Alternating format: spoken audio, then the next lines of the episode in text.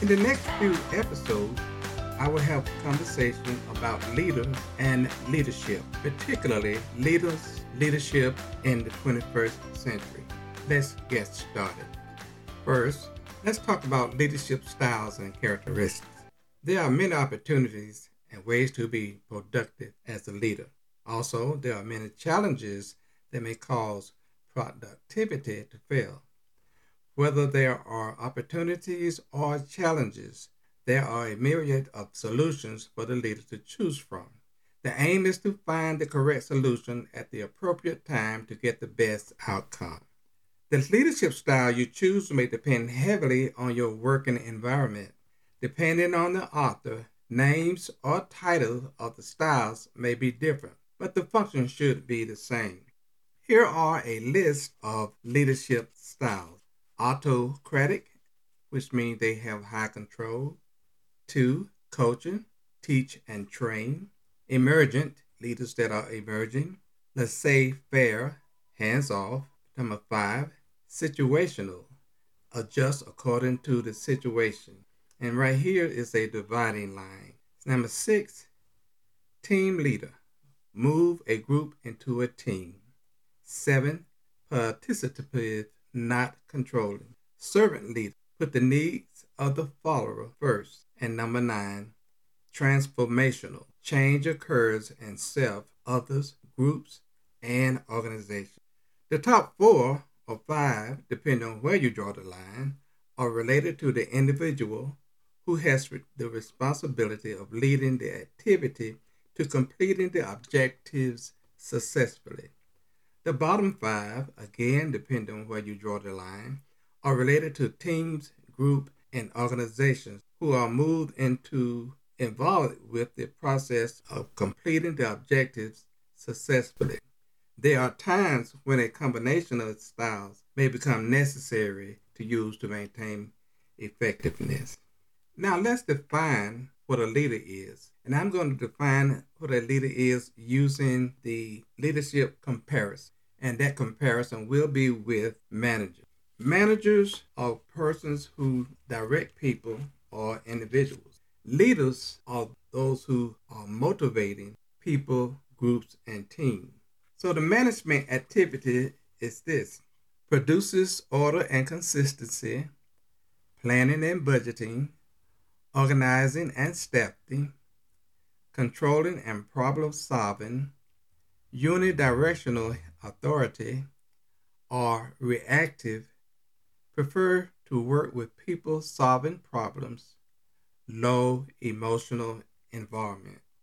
On the other hand, leadership activity is this produces change and movement, establish direct aligning people, motivating, inspiring, multi-directional influence, are emotionally active and involved, shapes ideas over responding to them, act to expand available options, change the way people think about what is possible. Major activities of management and leadership are played out differently. Both are essential for an organization to prosper. Judge 2002. A leader's performance should be that of a prudent person. Here are some things that a leader should know and do. A leader's Character must be above reproach. To be a good leader, one has to be trusted or trustworthy. A leader must have integrity and be honest.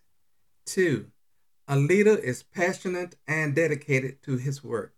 People respond positively to a leader who is enthusiastic about what they do. A leader is confident in what they do and exhibit this confidence to those around. When things seem uncertain, a leader will function in an orderly manner and with purpose. A leader knows how to remain calm, composed, and steadfast to the purpose. A leader thinks analytically and is able to see the whole picture.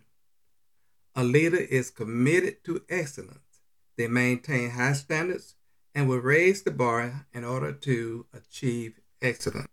In addition to these qualities, a good leader will keep cool under pressure, clearly explain mission and set priorities, provides content and perspective, makes tough decisions on time, can handle bad news and know how to adapt quickly, give useful feedback, listen more than he speaks.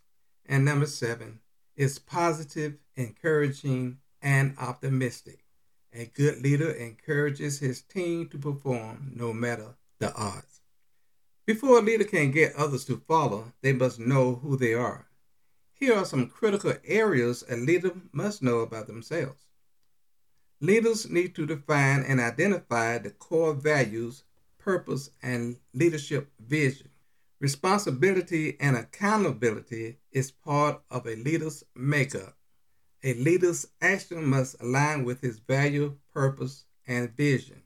Developing leadership skills is an ongoing process, and a leader must recognize this and make improvement when needed. There are tests or profiles one can take to gauge their leadership style and characteristics, and most of these are found on the internet. Now let's talk about technology. Web 2.0 for the 21st century leader. A few years ago, I did research on technology and education. I discovered there were many school systems and districts who were implementing more technology into their administrative processes and into their classrooms.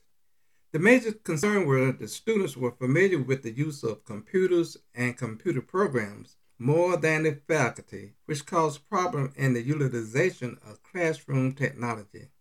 Social media, blogs, podcasts, webinars, teleconferencing, sophisticated newsletters, high speed data transfers, cell phones, tablets, computer with capability that is mind boggling, and new presentation software are technologies that have been incorporated in our daily lives, used even as we speak.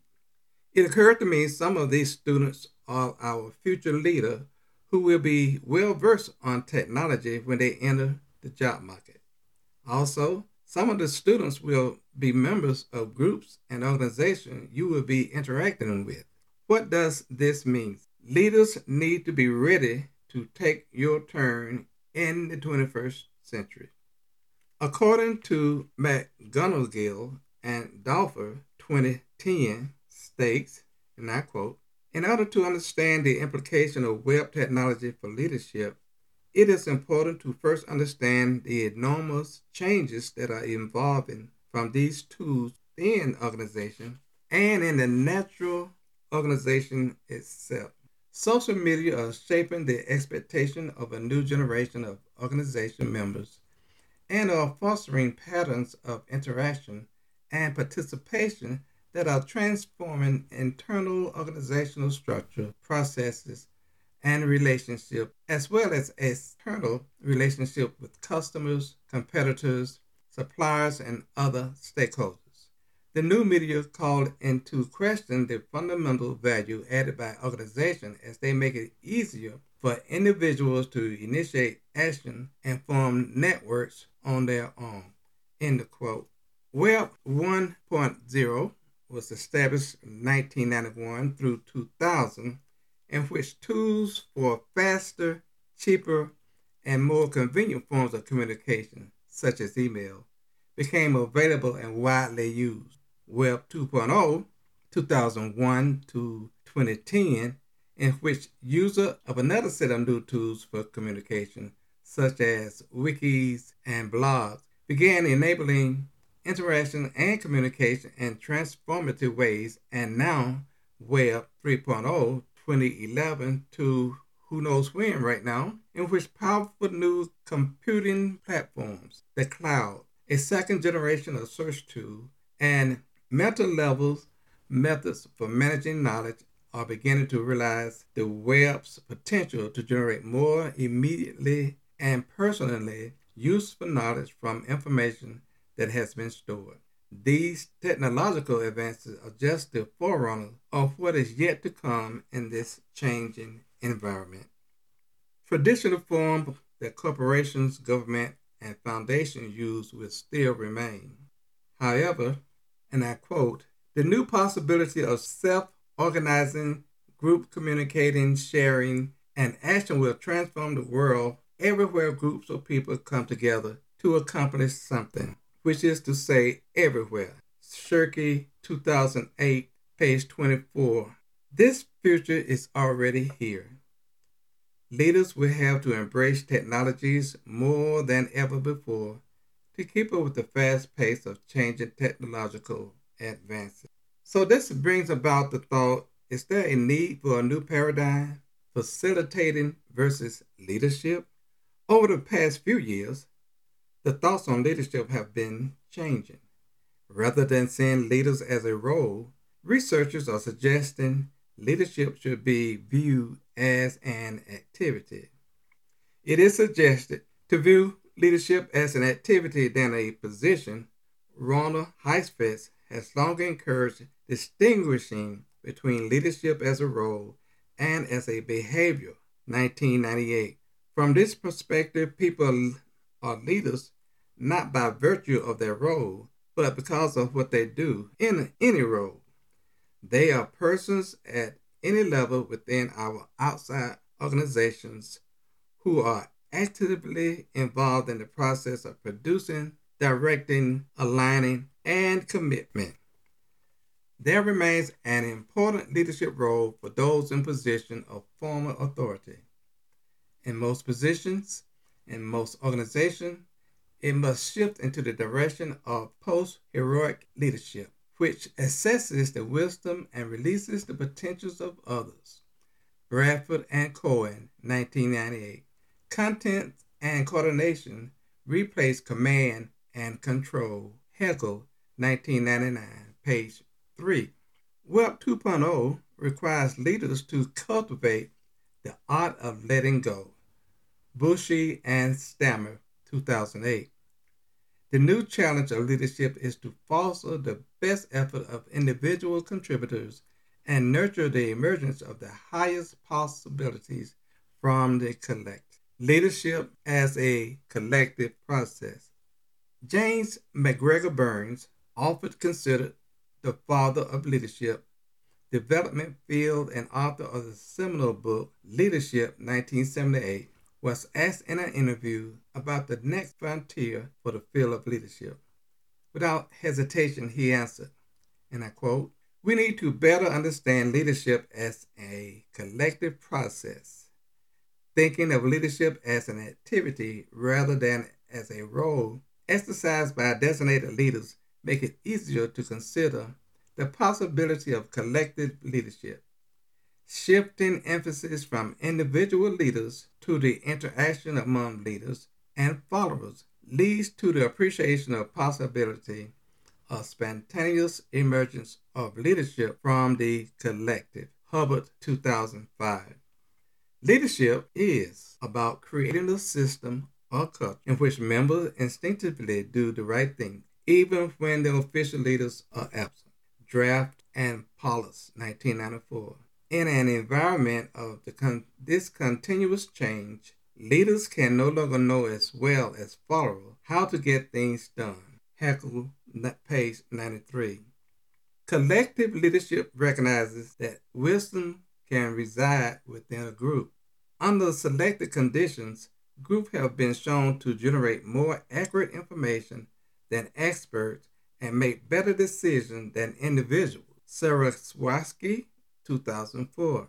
And there's mounting support for the idea that an intelligence can sometimes emerge in groups that transcends the intelligence of the individual members. Burns' comment is relevant to all, but the social sector has been a pioneer in this area in the last decade, providing many robust examples. Networks are increasingly recognized as the way things actually get done in organization. Cross and Thomas, 2008. The personal networks of leaders and the networks among team members are recognized as critical to the implementation of leadership initiatives.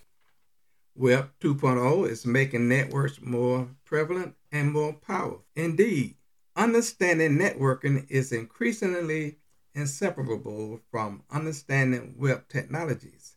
The power of the web to support networks that are extended in space and time will make skills in this area even more critical. From planning and controlling to learning and adopting, there is nothing new about technology. What is new is the rapid transition that is taking place. Technology is the enabler, but the real driver of change is cultural. And one of the strongest forces driven this change is the arrival of a generation in the workplace that has grown up digitally. Tapscott 2008. Developing new leadership mindset, skills, and knowledge. It is evident most people in leadership roles will have to develop a new or different mindset to stay abreast of the skills and knowledge needed to be effective in this changing environment. The mindset. The web is requiring leaders to change by change the way they think, develop a new mindset. The culture has to change to an organization of people, not just individuals. Skills. When one changes their mindset, they are in a position to accept and develop new skills. If there is no change in the mindset, the tendency to use the same skills in the existing culture or environment. Coaching. One of the tools for developing leaders have been defined as coaching. Coaching will become more important in the emerging leadership paradigm. Coaching ensures the most value from experiences of others. Increasing one's skills as a coach is a great way for managers to move into a more supportive role. Matt McGonagill and Doerffer 2010 states, and I quote, Emerging web technology are increasingly becoming a content area in which leaders need to be informed in order to be organizationally literate. To optimize their effectiveness, leaders will need to command at least minimal literacy in how to use these tools personally. They will also need to know how to leverage these technologies to grow other leaders. So that brings us to exploring a new paradigm. A new leadership paradigm seems to be evolving with an inevitable shift from a hierarchical style to a participatory and collaborative leadership style.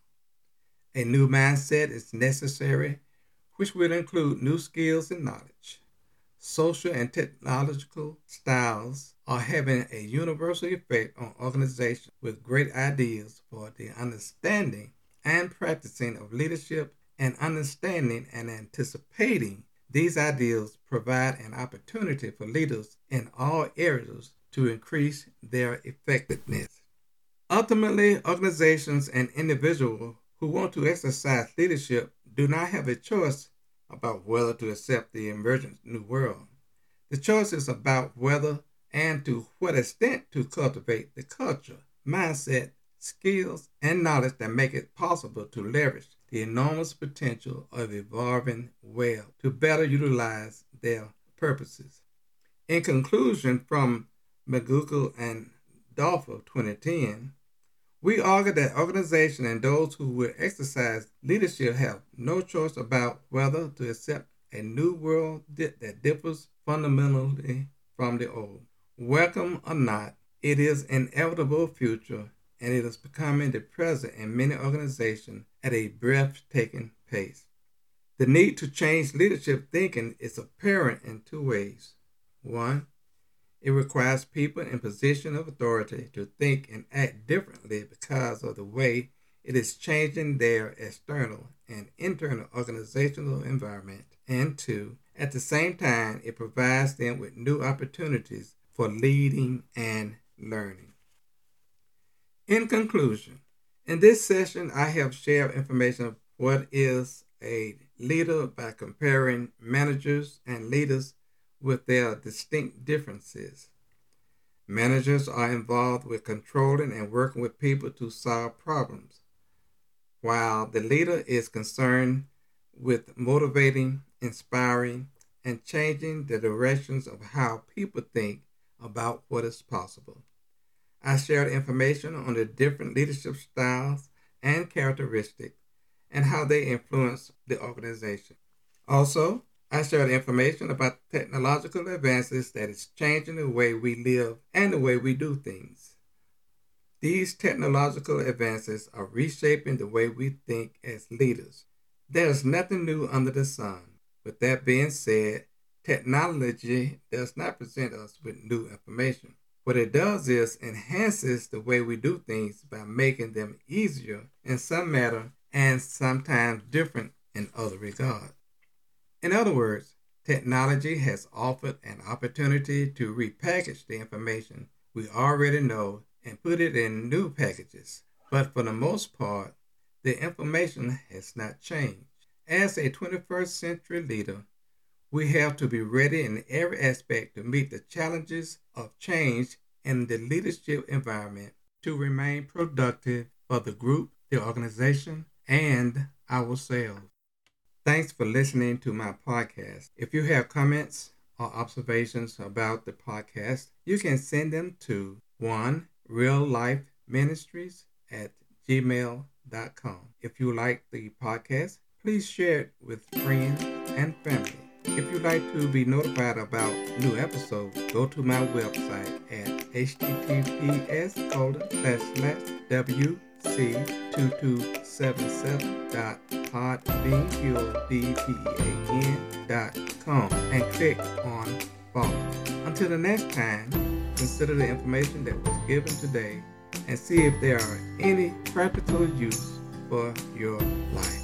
And remember to keep it real.